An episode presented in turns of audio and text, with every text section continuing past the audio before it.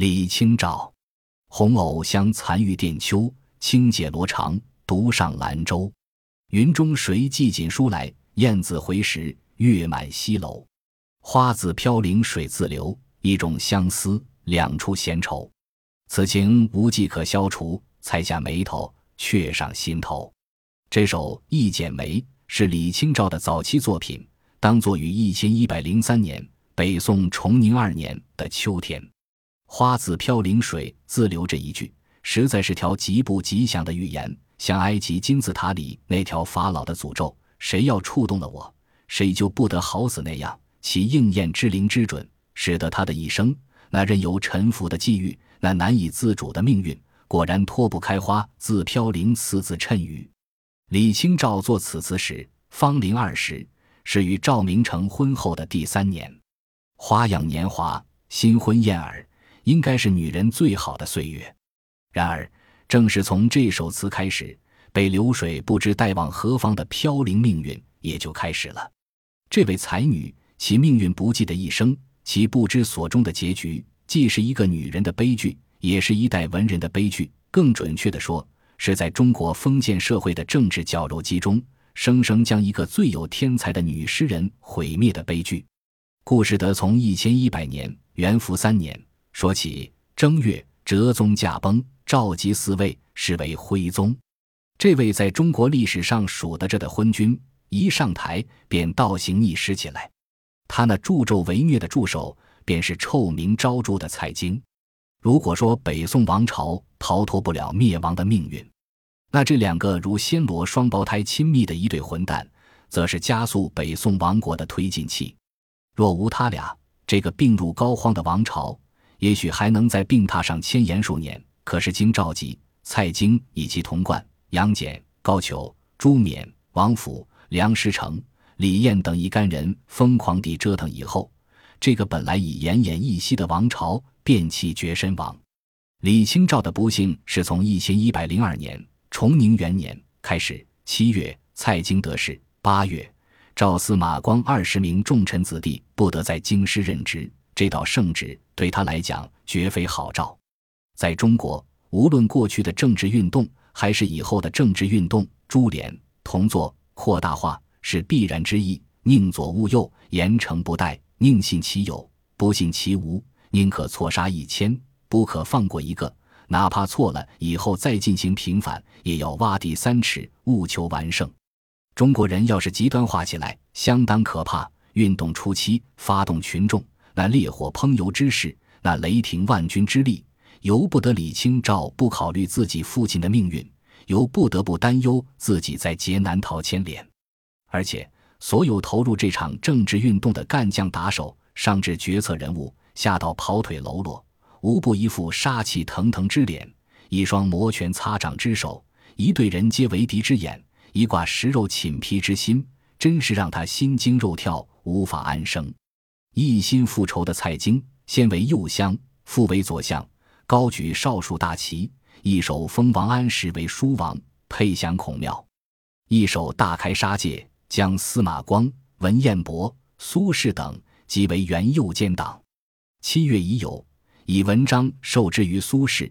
宋史为苏门后四学士之一的李格非、李清照之父在劫难逃，定案元右监党十七人，李格非名列第五，罢官。从此，李清照就走上了花自飘零水自流的不幸道路。九月。蔡京及其子蔡攸，并其客业孟德，将元符末忠孝人分正上、正中、正下三级，计四十多人，均于升官。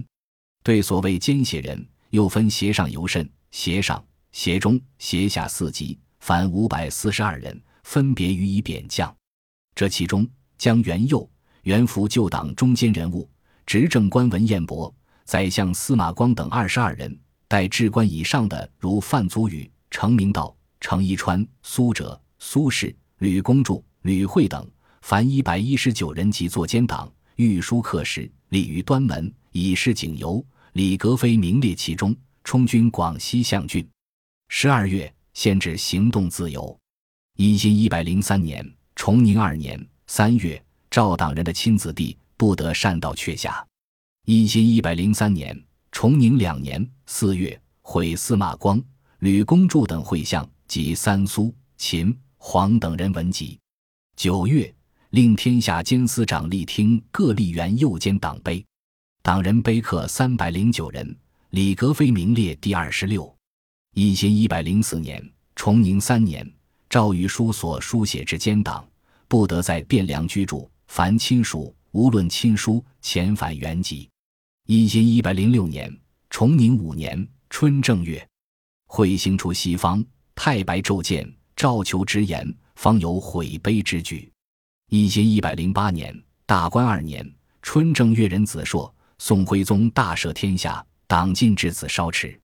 据上海古籍出版社李清照集监注，李清照的父亲李格非，苏门弟子。著《洛阳名园记》，为洛阳之盛衰、天下治乱之后也。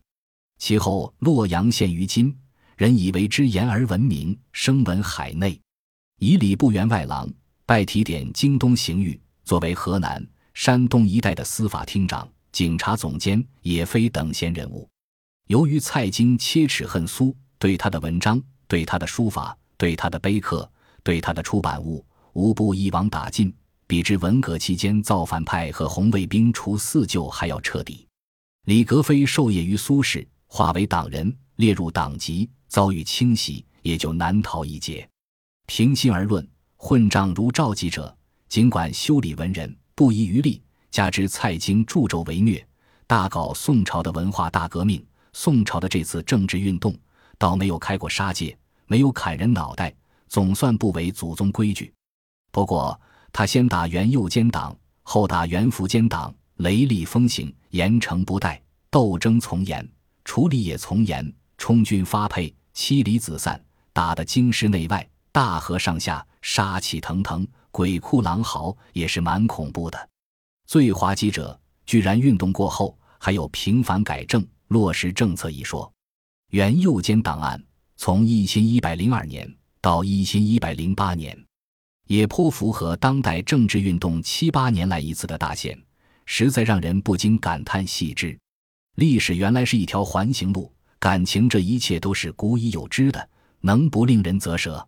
北宋自神宗变法以来，到徽宗的双打，知识分子就不停地被翻烧饼，烙了这面再烙那面，烤焦这边再烤那边，今天把这波打下去，明天把那波抬上来。后天给打下来的这波昭雪，在后天又将抬上来的那波打下去，这过程正是李格非所受到免官、下放、复职、再折的政治厄运。他在哲宗朝元佑年间因蜀党被启用，到了徽宗朝崇宁年间落党抬头，又被打下去。在中国，无论过去也无论后来，只要是这种收拾知识分子的政治运动，组成对立的两面。以为政治君子，以为无耻小人，其分也是非常清晰的，其结局也是十分明确的。有才华的文人当不了打手，只能当写手；而狗屁不是的小人，拿笔杆不行，拿棍棒却行。一般来讲，古往今来，君子绝对搞不过小人，小人绝对能把君子搞倒搞臭，而且保证不会手软，往往极尽刁钻刻薄之能事。搞得你连想死也不能那么痛快，士可杀而不可辱，如比杀更能挫折识文断字之辈。宋徽宗搞的这种铭刻在石板上的监党碑，可以算是中国四大发明之外的第五大发明，比西方的耻辱柱不知早了多少年。现在已经找不到李格非到广西以后的情况资料，但他女儿却因为是监党的亲属，在开封的日子不怎么好过。第一。他不能不挂念折放远方的老爹。第二，他不能不犯愁自己要被遣送的命运。珠联一说虽然出自秦朝，但是各朝各代的统治者无不奉为圭臬。宋朝不可能有伟大领袖的可以教育好子女的给出路政策，但不可能没有以蔡京为首的双打办公室，以高俅领衔的清查监党工作组。在中国，只要一搞运动。整人者层出不穷，告密者纷纷出笼，检举者望风扑影，打小报告者如影随形，立刻就是小人辈出，奸佞纷呈，恶狗满村，爬虫遍地的兴旺景象。一个诗词写得如此出色，人品生得如此出众的女诗人，能逃脱得掉这么许多业余警察的眼睛吗？幸好李清照的先生赵明诚很爱她，是那不堪屈辱的日子里唯一的精神支柱。这位在太学读研或者考博的丈夫，既没有跟她真离婚或假离婚以划清界限，也没有立时三刻大义灭亲让她扫地出门，而是四处求情，辗转托人，送礼请客，以求宽容，挨一天算一天，尽量拖延着不走。实际上，赵明诚完全可以求他的父亲赵挺之，这位官至尚书左丞处中书侍郎，相当于副首相的高级干部。只消说一句话，谁敢拿他的儿媳怎样？然而此人很不是东西，炙手可热心可寒，就是李清照对这位长辈的评价。我不知道赵佶搞这次政治运动会不会成立一个中央领导小组。如此筋骨一体的话，向来就是反苏轼、反蜀党、反元佑党人的赵挺之这个急先锋，不是这个机构的成员才怪。估计他很卖力气。很受赵佶赏识，很快擢升为尚书右仆射。任何一次政治运动，有倒霉者的同时，必有得利者。倘无论功行赏，谁肯去当大烧？本集播放完毕，感谢您的收听，喜欢请订阅加关注，主页有更多精彩内容。